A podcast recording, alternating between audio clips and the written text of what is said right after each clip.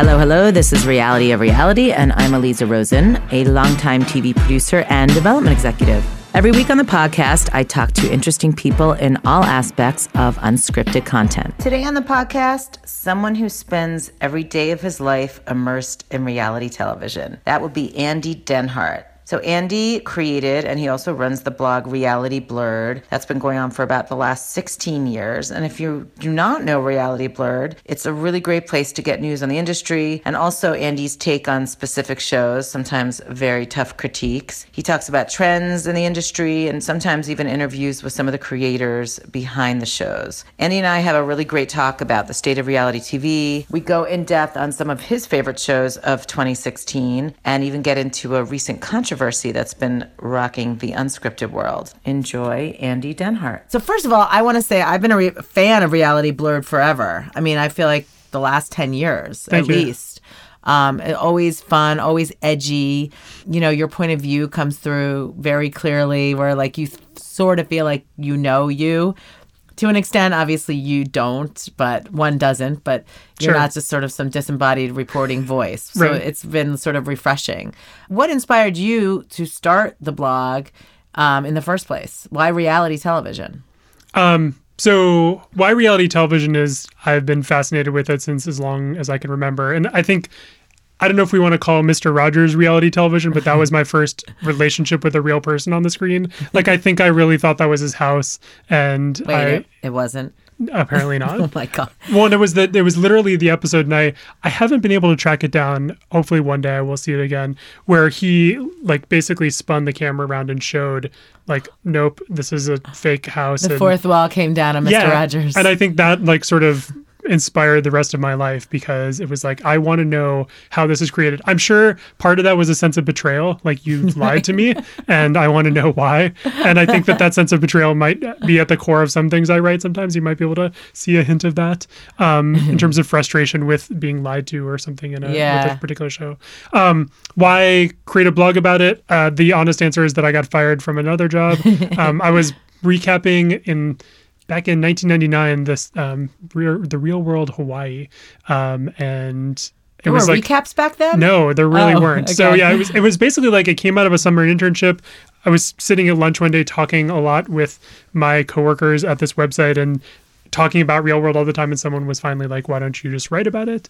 So i did and that did that and then someone else came in to a new job and he and I didn't get along very well, I guess. And so he let me go and replace me with someone else. And so I was like, I really enjoyed doing that. I want to keep doing that. Yeah. Um, and that was at the exact same time that Making the Band um, became the first broadcast network reality show, at least in terms of the sort of new wave of reality after Real World. And then Survivor and Big Brother were just about to debut. And so I was on the internet searching for stuff, trying to find more information about these kind of shows that I was excited about. And there wasn't any place to find that information. So I thought, I will just create it myself. And so I did. Wow, that's impressive. So I know that you're a big Survivor fan. When that, you know, first came to the to the screen, did your head just explode? Was it just like I can't believe this is happening?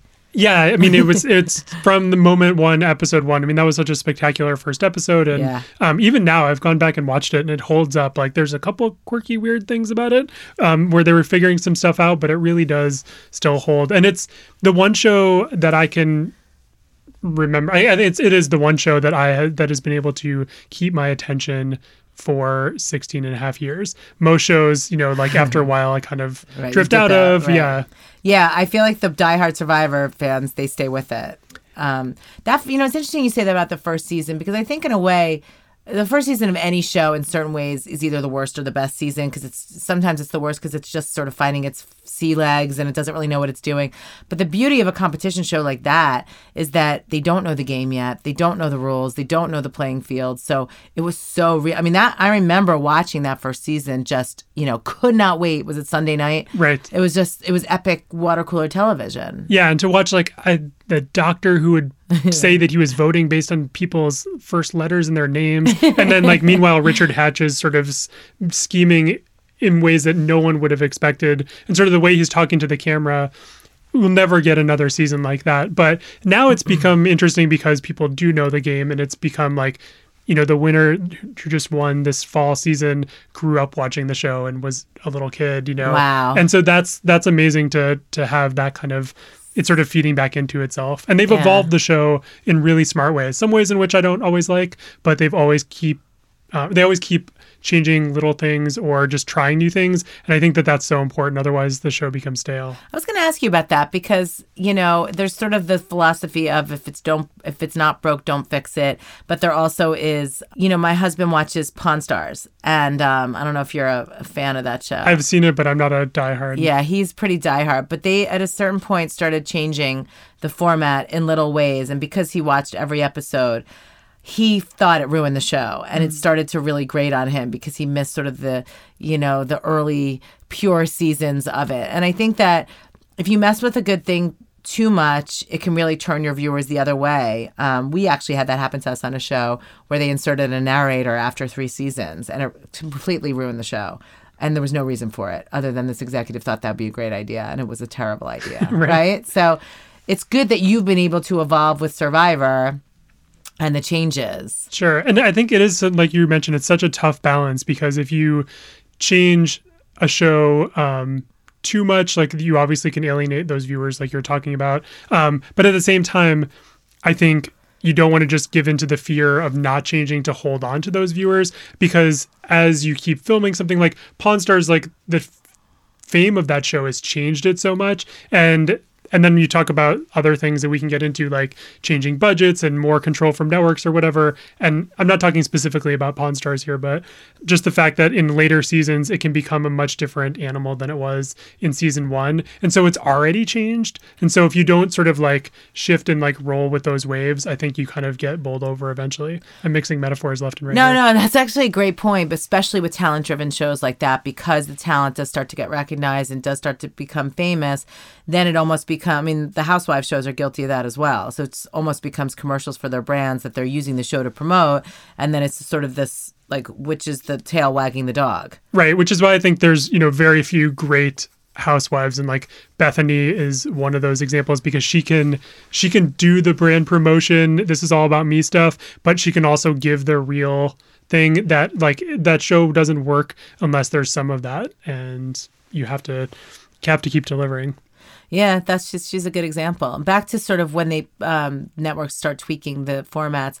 I know you and I are both huge Shark Tank fans. Yes. Of course, I have to bring that up as soon as possible. Yes. And they've only done the tiniest tweak this season, but I'm sure you've noticed it. And I think you were the only person to reply to me on Twitter when I said Okay. something about that, which I so appreciated. I forgot. So what did I? What did you say? what Well, did I, I, say? I, I just I think I wasn't sure about it at first when they Okay. started breaking the fourth wall and showing the people backstage Yes. before they walked down the hallway, or showed the sharks like on their Yes, and the some PAs or whatever walking right, around. And, right. Um, so yeah, I, I've grown to really like it. I think at first I was a little unsettled because those I didn't think those people knew that they were on camera, and so it was a little bit of a Oh. like you know if, if you're obviously you're on a reality show Right. but if you think like i'm just kind of like kind of psych myself up here and now the show's going to use it against me i felt a little maybe bad for them in that moment But you know, it's so innocuous what it is. Yeah, it's not, for I mean, that, if they were like picking their nose or something, or, Right. you know, or worse. Um, but right, you're right that they are told that basically assume the camera's on you at all times. Well, I liked it because that show is so tightly formatted in the sense that. Um, that you're never breaking the fourth wall. I mean, they do to the extent when they sort of fight between them. It's very unscripted. Sure. Um, but otherwise, it's pretty tight format. So to me, that just adds a little, and the way they're letting stuff breathe after the fact too, with the sharks, where they're done but then they're not done. Right. I'm just obsessed with the sharks. Like, can we just break down the sharks for a minute? Can we Sure, just break down the whole show for Let's a do minute? that, let's What is it that you love about the show? Um, I think it's exactly what you mentioned, which is it's a tight format in which some really brutal reality happens, which is probably the same like as Survivor because you have a really good game structure and then some stuff can happen within it. And yes, they're not going to really starve to death and on this island, and they're not really alone. Wait, they're they're being filmed. Um, but you know, so yeah, so I think I think I just love watching that real interaction and it's like something's on the line for for real here. And I've learned so much from it too. Like I now understand like how to value my company. Not that I have a company to value but I'm so excited when I ever do that I will be able to uh to value it. Yeah. And I also think I think the sharks themselves are pivotal to the success of that show, right? Yeah. Do you remember in the early seasons when they had the other Kevin in the chair that Mark Cuban now sits in? And he basically never invested in anything. Never. Um, and just was kind of, and bringing Mark Cuban in obviously shifted the show because it not only gave, you know, what he brings to the show, but it caused everyone else to step up their game. And I think Lori also. So, but the two of them together have just made for a really great panel. I agree. I feel like Kevin O'Leary is he he might be jumping the shark, so to speak. Yes. Right? I, yeah, I think I wrote a piece about that like last did you? um, last spring. Just like he, it's it's time to replace him, or at least start swapping him out because he's so it's so the same thing every single time. It's the same thing, and I feel like he always makes a deal, and he always does the same type of deal, and he always uses the same expressions. It's getting old. and it's it's always that really terrible offer of a royalty, like make your thing, and then I'll you give me one dollar every time you sell one. Like it's a terrible deal. Don't take it. It is. It is. And I love when they all get pissed at him. Like I, lo- I love the fight. I mean, I don't know what that says about me, but I love when they fight with each other. Yeah, absolutely. I also love that it's a family show. Like I can watch it with my daughter, and I think she can learn stuff. I mean, the, there's always you know a lot of kids on it, and just that it taps into that um, entrepreneurial American spirit. Like I really think it does do that in genuine, in an authentic way. Yeah, I think it it does like these are obviously these are real businesses and some real people came up with ideas, went on the show and you know now are multimillionaires and selling a lot of product. I mean, they talking about all of this like now there's a lot that happens outside of the show that I think a lot of maybe casual viewers don't think about. One, the number of deals that fall apart afterwards. That's you know one thing. Um, and I think so. I, I would love to see more Shark Tank. That's why I, wa- I was so excited about Beyond the Tank, but it really didn't pan out to be a true like documentary look at sort of what happens after the show. Just I agree. Why do you think it didn't work? it, it to me it was way too staged. It was the same thing as the like the little let's check in on our company thing. You can stage that, and it's Mm-hmm. Right. like you're giving us an update, and, and that's fine. But like when it's like, "Hi, Mark, we didn't know you were coming today," like it just none of it felt believable. And even if these things were actually happening, the context was so phony. And contrasting that with Shark Tank, it just like felt like a completely different show. Right. Um, yeah, I think you're right. I, I would be fascinated to see that show where to see the like team that analyzes each business and finds out why they're not going to invest in them after they've already made the deal. Yeah, 'Cause That's so because you're right. I think it's the rete- they only invest in like thirty percent overall, right? Yeah, and, and I've interviewed the Sharks before, a couple of them, and Okay. they said that like this tends to be pretty true in business too, like that during due diligence stuff will fall apart. Mm-hmm. Right. Um. So that's that's a real part of this, and it's not like the show is faking anything with that. But there's a lot of little details that they can't get to, into even in an hour long pitch because they're going into ton more detail than we see. Right. Um, oh my god, I can only imagine. I mean, yeah. you have to open up everything. right. Which sharks have you interviewed? Um. So I talked to you, um.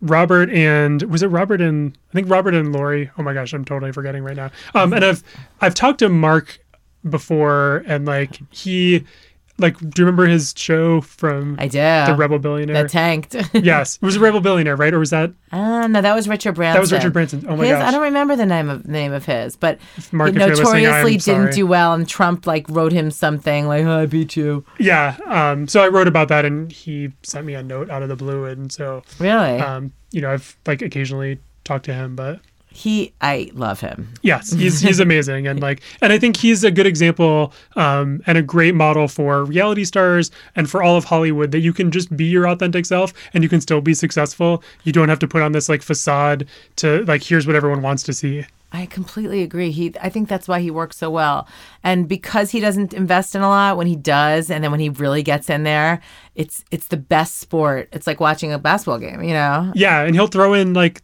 he- like the way he's just like he'll like I mean the countdown clock is so annoying and I hate it. Um, but it's still an effective thing. Or he'll just like jump in at the end and be like, "I'll take that deal." I like know. that's amazing. And, And you know, he pe- knows exactly what he's doing. He knows how to make good TV and knows how to do a good deal. Yeah, and people, and he also knows that people want to partner with him because he's successful and has a good team behind him, and cetera. Absolutely. Yeah. He's like the Beyonce of the sharks. Right. like the ultimate one that they would pick. Absolutely. And I feel like Robert doesn't do hardly he hardly does any I like him, but he doesn't do a lot. No, my my favorite reason for watching Robert is that every time they try a product, he loves it. so it's it's like like here like we we have ice cream made out of dog feces. And he's like, this is amazing. This is the best ice cream I've ever had. Like it's every single thing, but except then like maybe sometime last season he didn't like something that everyone else liked, and I was like, what's wrong with this? Something picture? must be wrong. Yeah. Um, well, the other reason to watch him is that if you start binging on like CNBC, you can see the evolution of Robert's hair pieces throughout the seasons, which are like wildly different from season to season. Oh, I didn't realize. That. Oh, I need yeah, to yeah, yeah. I need to go back and Yeah, you should do like a one of your columns. You should do like a like a post each um, picture from each season. It's, I it's, it's I- an evolution. It might be a little too mean, but I would. No, no, I think oh, you're right. Okay. Well, I, let's I not try. mess with I try not like, and I Right. not to not to step on your joke here, but I try really hard. I mean, it's good. Be it's nice. I try to like one of my rules is to not make fun of people, Right. but like to make fun of what they're doing. Okay. And like with reality, it's so easy to like jump on like who they are because that's such a part of it. But I also like. I also recognize that there's so much production that I don't know what like maybe that's somebody on Shark Tank or on Shark Tank giving him terrible advice, and so I would feel really bad sort of pointing that out. Oh, you're in such a nice person. I love that. I don't. I think probably most people who read my writing would think I'm an asshole. So thank you for saying that. You've got the poison pen. um, do you have you ever been on a set of a reality show, and do you want to be on one? Um, many times, like Okay. my first was Trading Spaces Oh yeah. back in the day. Yeah. Um, so and it, that was totally eye opening. Um, I think. I, I got the opportunity to go on survive on location with Survivor three times. Oh my God, were you in until they, heaven? I, I loved it. And what's what was most amazing to me was seeing this crew of like 250, 350, 400 people who are behind the scenes supporting this project that most of the contestants will never see any of the stuff that we saw. And I just got gave me such a new appreciation for the art and also the work that goes into producing a show like that. Yeah. Um, unfortunately, CBS cut off my access because they no longer were happy with what I was writing. So Because what was okay. it about it that they didn't like? I actually still to this day don't really know. Like a publicist asked me one time to change an article because they were worried someone from the CW would get mad at something one of their contestants said in an interview. It's like little petty tiny things like that. And I was Wow. like, like, no, this Well, is an on the record interview. Right. Maybe it's that they don't like the curtain like revealed too much in terms Right. of like how the donuts are made. And I think maybe my interest was much more in that Right. versus like I didn't want to just come and talk about the personalities and make fun of them. Right. It wasn't sort of the EW take Yes. where they're like Jeff Probst.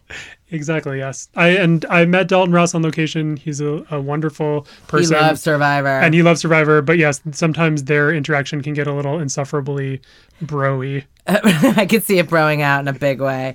So you did your um, list of best reality shows of 2016. Yes. Which um, I retweeted, obviously. Thank you, Um, thank and you. we're like really on the same page on a lot of these things. And what I love is that you have a real mix. And I think this kind of probably reflects your taste in general between docu and formats. Yeah. Um, and so let's. I just wanted to go through obviously just the ones that I like. Sure. Yeah. Let's talk about them. um, are the ones that I watch so that I can actually be intelligent about it. So the the OJ Made in America, which was a ten part series that started on ABC and moved over to ESPN, I, thought also incredibly done. What what were your thoughts on it? I just uh, a completely extraordinary. Um, I actually didn't write a long review on it because I didn't even know where to start. And it's like each episode, like these two hour long blocks, and so much material and just so fascinating.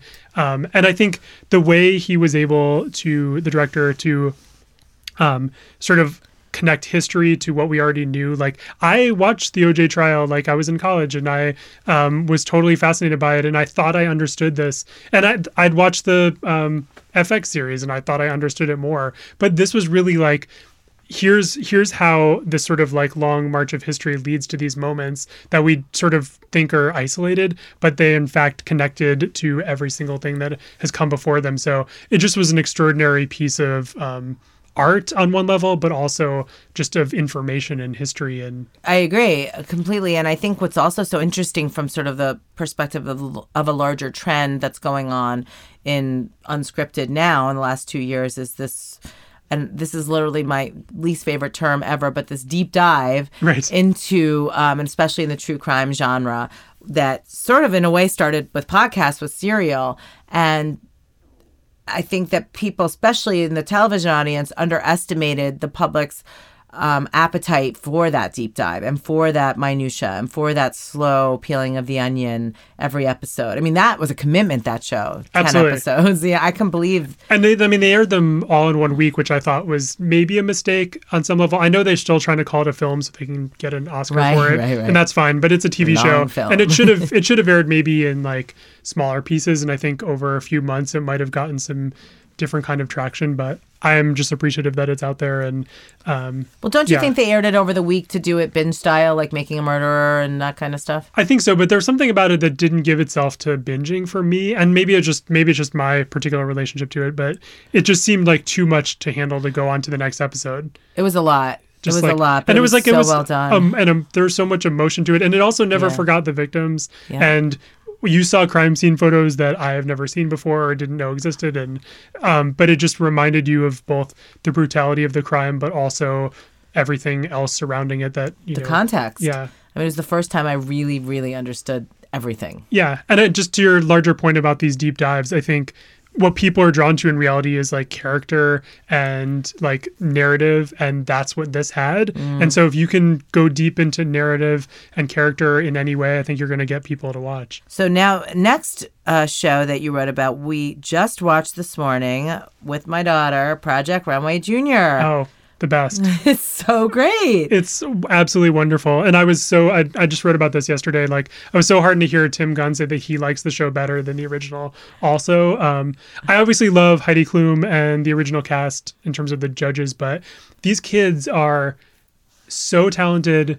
But they also treat them like adults, and that's the slight change from MasterChef Junior. Yeah, MasterChef Junior, they like Gordon Ramsay treats them like kids. He respects them, but it's sort of like you're a child and I'm an adult and I'm going to kind of help you. yeah. And that's that's fine. And I think it's like done in a way that But they're know also that- a lot younger on that show. I Sure, will cor- say, Project Runway is a little older. that's true. Yeah, because they're like 13 to yeah, like some of the some of the Master Chef kids were like eight or seven. That's a good point, yeah. like, my daughter, what have you cooked? You know, what have you sewed? Right, exactly. I've done nothing like any of these kids. Right? Yeah, but I will say in terms of like um the the incredible um, good side to reality TV, because everyone's always, as you know, so quick to dump on it, is that shows like that that celebrate our artistry and imagination. I mean, sh- we had to go to the fabric store and buy fabric, and she and my mom made a tunic for That's her. amazing. Yeah, I mean, she it was it was really made me, you know, and after MasterChef Junior, she always wants to cook or bake, and these are really great shows for that. Absolutely. And going back to, I mean, season one of Project Runway inspired tons of people to just apply to Parsons and um, never mind, I'm sure other places also. And just like to be able to show other people doing a creative act or doing whatever and then like being able to to to connect with an audience and say hey like look at people like this and maybe you could do the same thing or at least respect what they do Is it hard for you when you watch these uh, younger shows like Project Runway Junior to see these kids get upset or? I, I have a really hard time with that.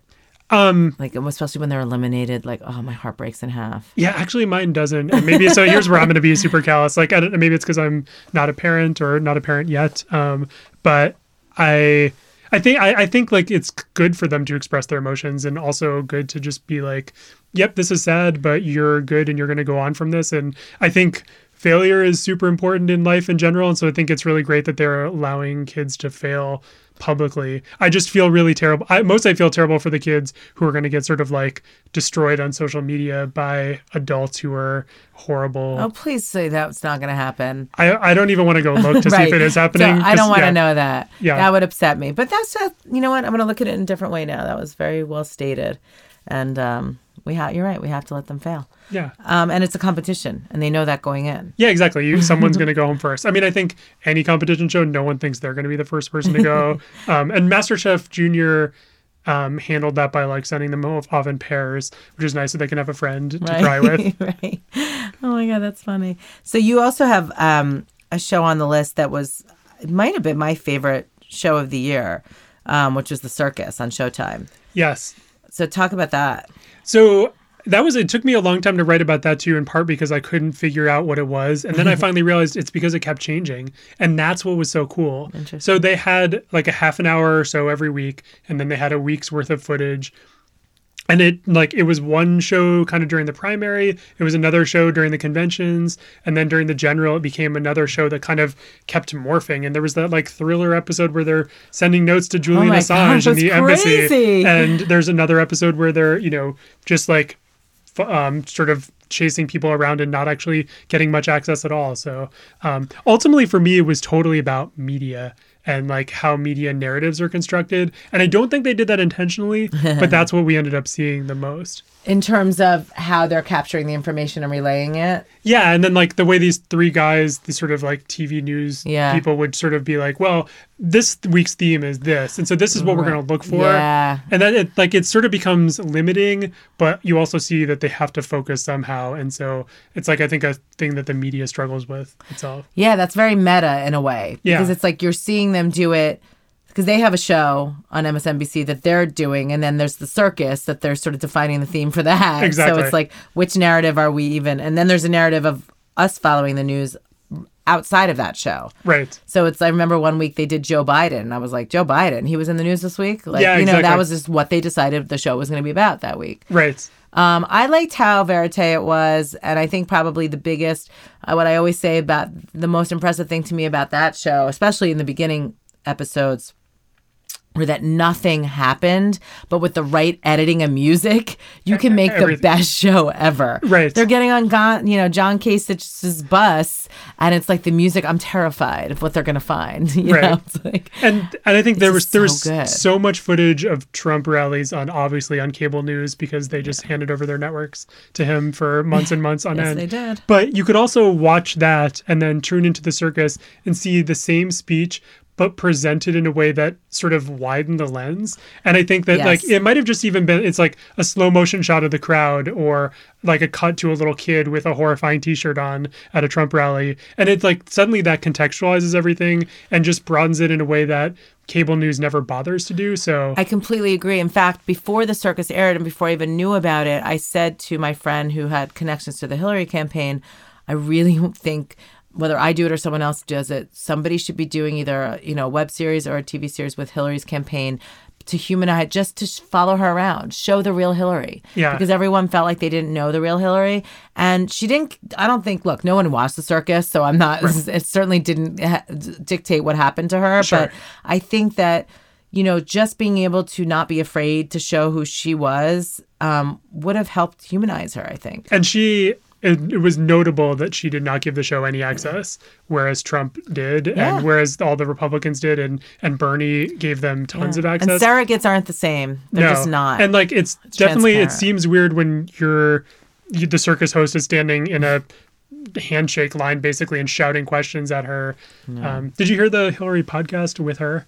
no. So um, it was not that many episodes and also not great, but it should have been great. It should have been exactly what you're Did describing. someone interview her? Yeah, and like he was basically like sitting down, and um, it's Max Linsky who does the long form podcast. Okay. Um, was he- it during the election? during the election, and he, but he was doing it for the campaign, so Okay. it was basically like they produced it. Yeah. Um, and I think so. He had access. So there was like conversations with Bill Clinton and with, wow. but then it would be like Hillary has 20 minutes, so we're going to sit down now. Mm.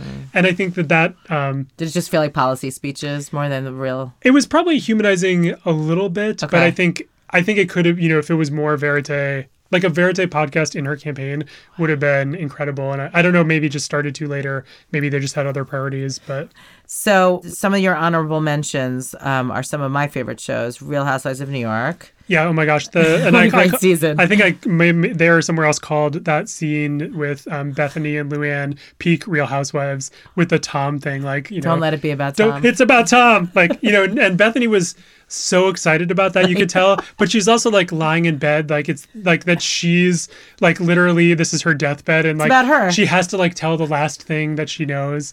Um Drinking her skinny girl vodka out of With the a bottle. label. Right. turned toward the camera because she is heavy. Of course. Of that was just that was such wonderful television and um in a way that like if you don't get real housewives you'll never get that and if you also i think if you don't have all the history before that you might not quite understand it but man Oh, it was so rich on so many levels. It was like a great thriller.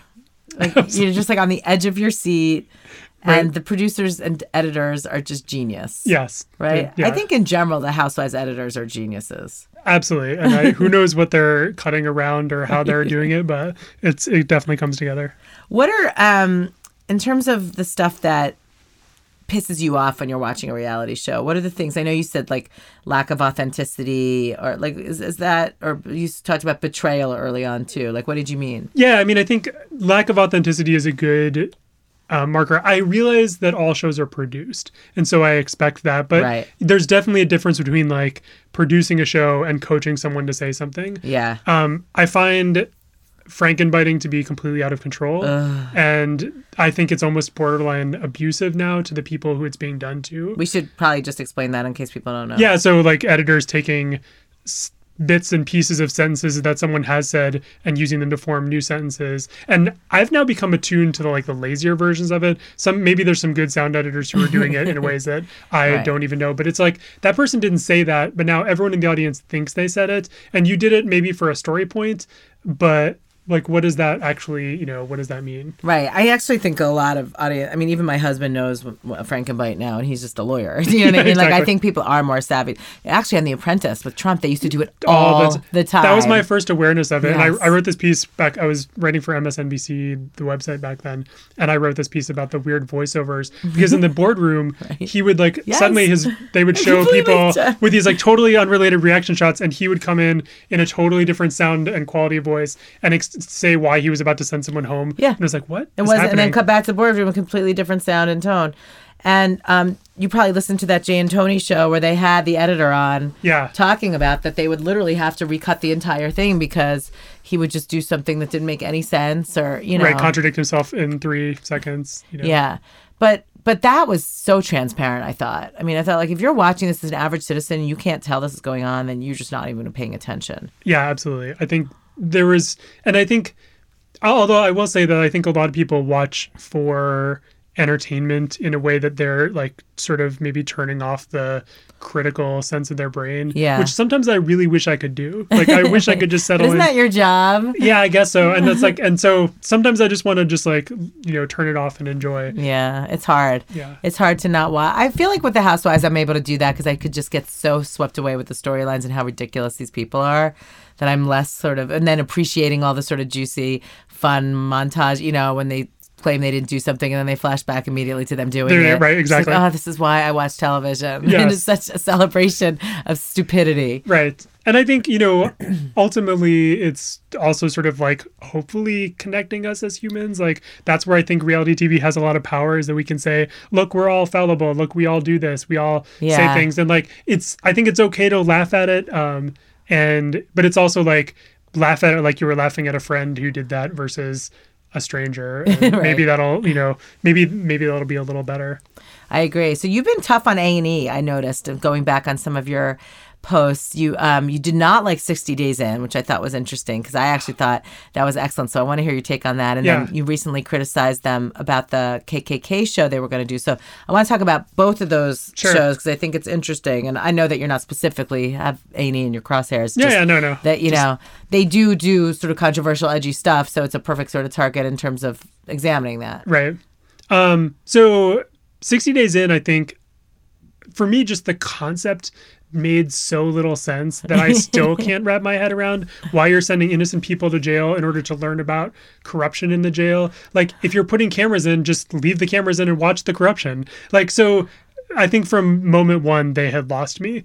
Um, two, they cast someone who was so clearly like, not into this and or was playing for the cameras and there was just like way too um like too much of a reality star if this is going to be a real Right. He was like the Richard Hatch of 60 Days In. exactly so um i think and then those two things and then combined with like number three with like some of the editing problems and by problems i mean they'd be like showing what's happening in a cell and then there'd be a fight in the cell and they'd be like we don't have any footage of that like Right, why like right. you have a camera in there Right. like what is someone What do you think it incompetent Like, was? and i have no idea like that's do i just not trust the show because Right. is the narrative completely faked is it that they actually didn't want to show something and the you know the jail said let's not do that Right. like and i think that's i i want to be able to trust in what I'm watching, and that show just It lost you. Yeah, it didn't lose, didn't get my trust. Okay, so with the Generation KKK, and then I don't remember what long name they changed it to before they canned it, but the, it's a very The best. interesting. It was the best subtitle of the year. It was like two lines long, right? It was like, this like- is a show about a group called the KKK. a documentary that's truly real, we promise, and it's not about normalizing them, but about making sure that you understand that there's hate in America.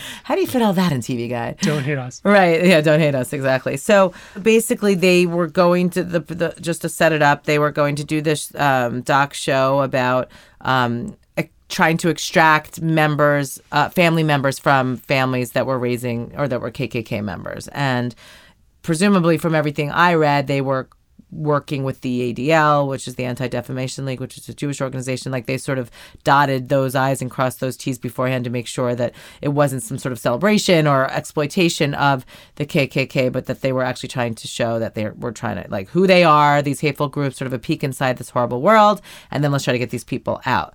But then what happened? Well, I think the way you described it is actually would have changed everyone's reaction maybe a little bit. One, they titled it Generation KKK, which is not Get Out of the KKK or Escaping the KKK, Right, which is true. the which was the new title. Two, even the initial announcement sort of like buried the stuff about we're going to get them out. Right. And it took them a week to announce all these partnerships with other people. Yeah. So if you're really going to do it well, you need to roll that out like and get those people on your side immediately. And Yeah. you need to have people who've seen it say like this is actually going to be okay. Like, Yeah, right. And you know, some critics that I know and respect really well saw it and had some conflicted feelings, or some, you know, uh, Dan Fienberg did a really good deep dive into it um, in the Hollywood Reporter that I think was like that was really good to read because I by the time I, I had not watched it yet. It was the holidays that they did. Did you those. end up seeing it? No, I have not. Okay. And uh, it was like on their website, but then of course they pulled everything within a week, and it was right on Christmas Eve that they pulled it, so I never got to see any of it. Right. Um, But then. so yeah, so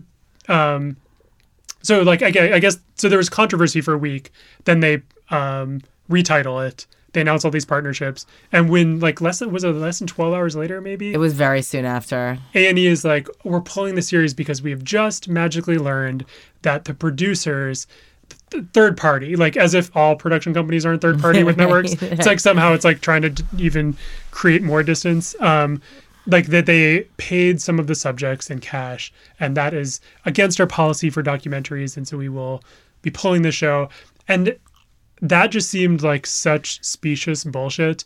There is no way on earth that they didn't know that that was happening because as I wrote about it's so standard to pay for and it like it's super distasteful to think of like A&E's money going to the Klan. And maybe you don't want to watch for that reason and I totally understand Right. that but that's you're spending hours and hours and days and weeks with somebody you compensate them for their time especially when you're going to go make money off of them which is what the show is going to do Of course. It's called a talent fee. Exactly. And it's So- on every budget of every show. Right. And so if it wasn't on their budget, or like, I don't even understand how they f- possibly discovered this on Christmas Eve, uh, you know, like on a Friday night going into a Saturday that's also the first day of Hanukkah. Like, no one's working, man. No one's like going through the line items of the So what do you think? These basically they needed somebody to throw under the bus to get it off the air. I think 100% that was it, which to me is a huge like that's just such a betrayal of the producer network relationship which i think already suffers enough from the fact that producers get so much shit for the crappy decision that networks make and the stuff that network executives force upon a show or the changes or the notes or whatever. Ag- again that can be a really productive and fruitful relationship and can make a show better. And it can also destroy a good show. And then people like me and i think i've did this for a long long time i would always just sort of like you look at the names that appear on the show and you're like they're responsible. Yeah. and i've even learned you know it's obviously i don't even know now what an executive producer title means anymore. Because who an ep is is like dependent upon a contractual thing not their relationship with producing it Right. I mean, an EP may never look at the show. You know, they may have been involved at the beginning and then never look at it again. yeah exactly or, or it might Or have been they're someone involved every day. I mean, yeah, just- someone who had the idea. And so even just mm. finding out like who the showrunner is for Yeah. a show that I'm interested in is really difficult in a way that like I don't know it shouldn't I don't feel like it should be that difficult or maybe I just need to be better at my job and more of a hard-nosed journalist which I've never been good at that.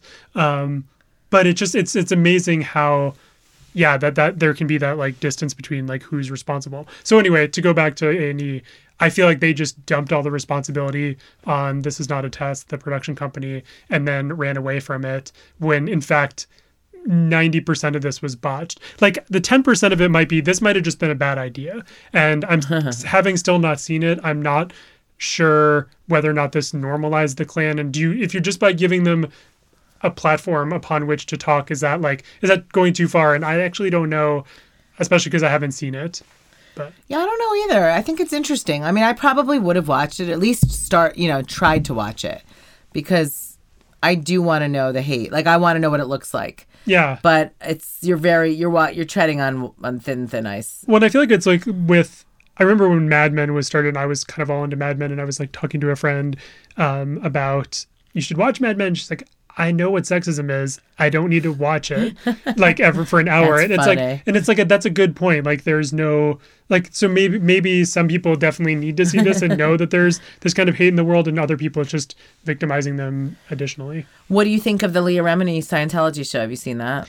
Um, so I have not. That's on my list of things that I need to watch Okay. and really, you know, because I think I'll give A and E credit here. They are like using the format to like push into some stuff that I think should be talked about and could really be interesting television. Um, I don't always agree with or love the way that that actually comes out. Um, that show I've heard good things about. Is it good? Do you love it? Is it? Um, I really liked the first episode because I liked sort of the conceit of where it was going. I mean, I knew a lot about, I know it way more than I should about Scientology because I'm just so interested in it in like a freak show you way. like going, Going clear? clear, yeah, was incredible. I've read amazing. books, and so um, I'm always interested in it. I I love the idea of sort of exposing it and trying to you know bring it to the surface because this is just a ridiculous organization that's gotten rich because of the stupid IRS and and you know hoping that it actually can change things. And I look, you can say what you want about Leah, but she's really brave for doing it. for sure. Um, you know, there's probably some negative stuff about her too, but I I was pretty impressed, and um, it was very well produced by um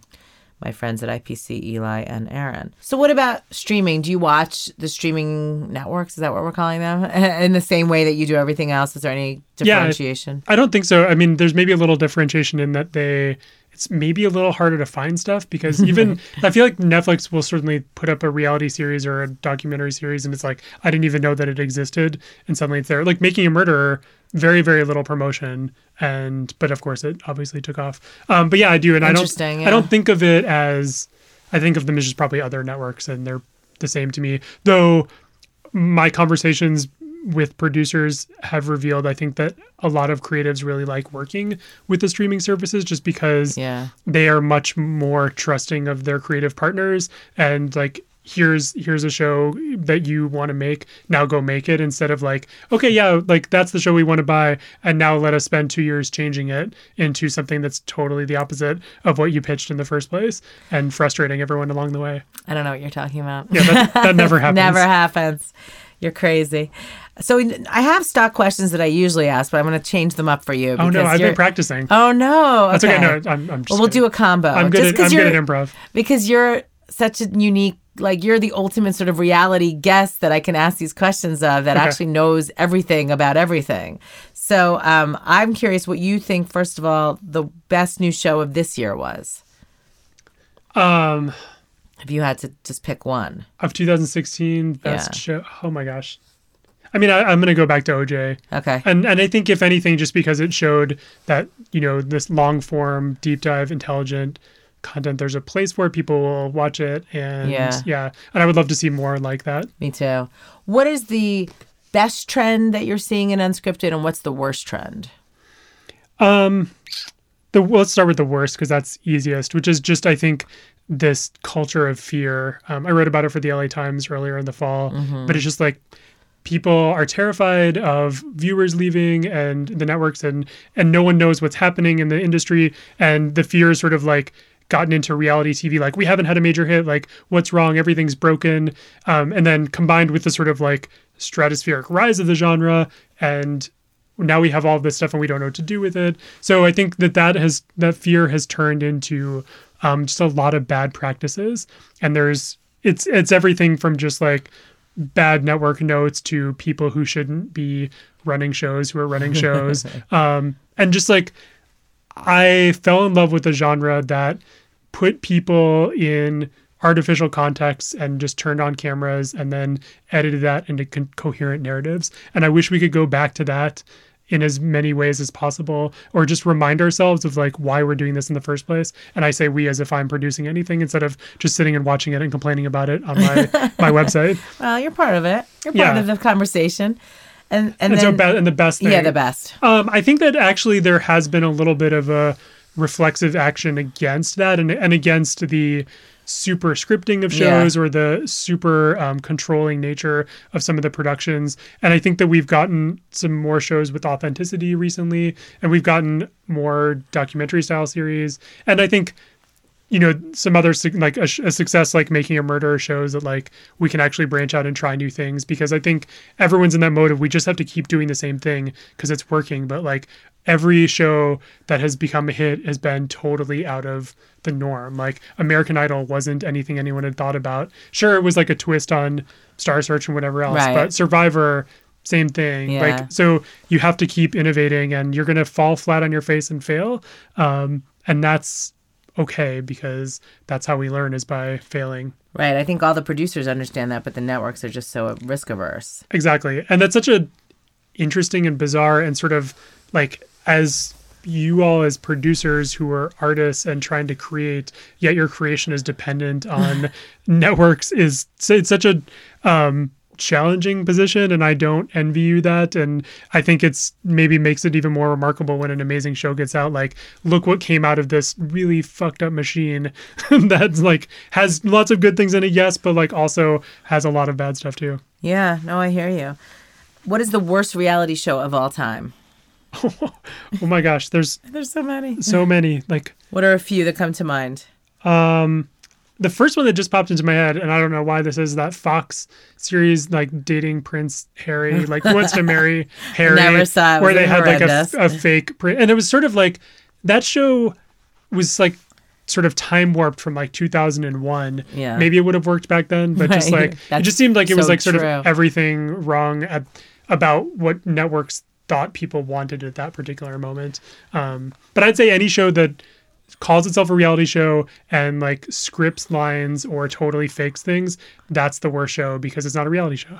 Actually, I meant to ask you, speaking of reality shows that you hate, you have called The Bachelor insidious, quote unquote. And I actually don't watch it. uh, You know, I've only seen a few seasons and, you know, I completely agree. But I would say, in spite of that, it's still a great show. Oh yeah, it's super entertaining. But I th- I think this is where, and I think a lot of times even producers can lose sight of the fact that even when you're just trying to entertain someone, this can have a real impact on your audience. And imagine Yeah. the young people who are watching the show growing up and forming their ideas of relationships from it. Like, oh my, I know. It's ridiculous. and there, but that's definitely happening. And like it's you know that's then the Kardashians, I mean, all of it. it's crazy, right? And so, Yeah. like at the very least, um, I mean, I think Unreal did a good job of showing the real insidiousness. At least season one, season two was a complete train wreck, garbage mess. Um, but um, yeah, I think I think that show is, and it like The Bachelor has like gorgeous cinematography Right, it's and very like beautifully produced. it's it's when like they really know what they're doing and so i admire it on many levels for that reason but i also um yeah worry about the virus that it's implanting into our society Yeah, wow. I mean, you nailed it. what can I say? You nailed it. So, which question did you practice? Practice. All of them. I've been listening to the podcast for so long and so i've been like if how do i and it's actually it's not like i'm going to be on that how do i answer it? It's just like how would i answer that question? Like biggest regret like etc et Okay, what's your biggest regret? Okay, I have actually a good answer for this one because, and I've been thinking about it a lot. So I'm one of those people who doesn't have regrets, um, or like tries not to regret anything because I learn hopefully from things that I screw up. I'm sure, like for sure, on a micro level, I regret maybe saying something awful to someone or whatever. Right. Those kind of moments. Um, but it all goes back to high school when um, I entered a contest and like wrote some kind of essay, I think, and then one person from every high school in my congressman's district was picked to go to Washington D.C. for a week, and we like met Janet Reno. We actually met John Kasich, believe it or not, who was like a rock star congressman back then. Wow. Um, and we just we did cool stuff. Um, and one day we went to the Capitol and toured it, and we walked up the inside of the dome, which I think if I'm remembering correctly, sort of isn't open to the public. There's this little staircase that sort of like is on the inside of the dome, and you're just looking down to the floor. Um, by the time we got up to the top of there, my sort of fear of heights and like I love thrill rides because I'm like strapped in and that heights is fine, but like being exposed and wobbly, so I was kind of like freaked out. And then we were going to go up another little staircase and go up to the cupola at the top of the U.S. Capitol and look out where people don't Right. get to go. Right. And I was just too scared to do that, so I basically just stayed on the lower level and just waited.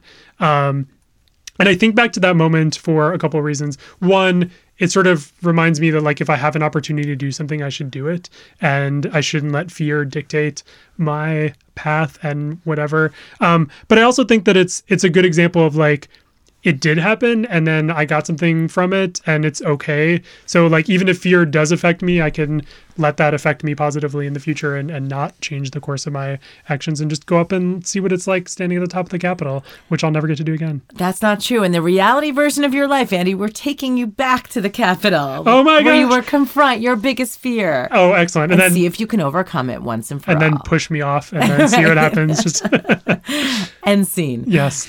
Well, it's been so great to have you. Thank you so much. I love, you know, just talking all reality. And, and next year when you come back, let's do it again. And Sounds good. And thank you and thank you for everything you're doing just for I think putting these conversations with producers and just the honesty about the industry is so necessary right now and the more people talk about it and the more people like me can learn for sure, but just I think the more everybody who's involved in this realizes that they're not alone in doing it. Thank you. That's really nice. I'm glad you're listening. I'm glad you're a fan. I'm, it's the it's mutual, and um, and just continue doing what you're doing because sort of the muckraking of the industry is necessary, and the celebration too. And you do both of them really well. I appreciate that a lot. Thank you so much.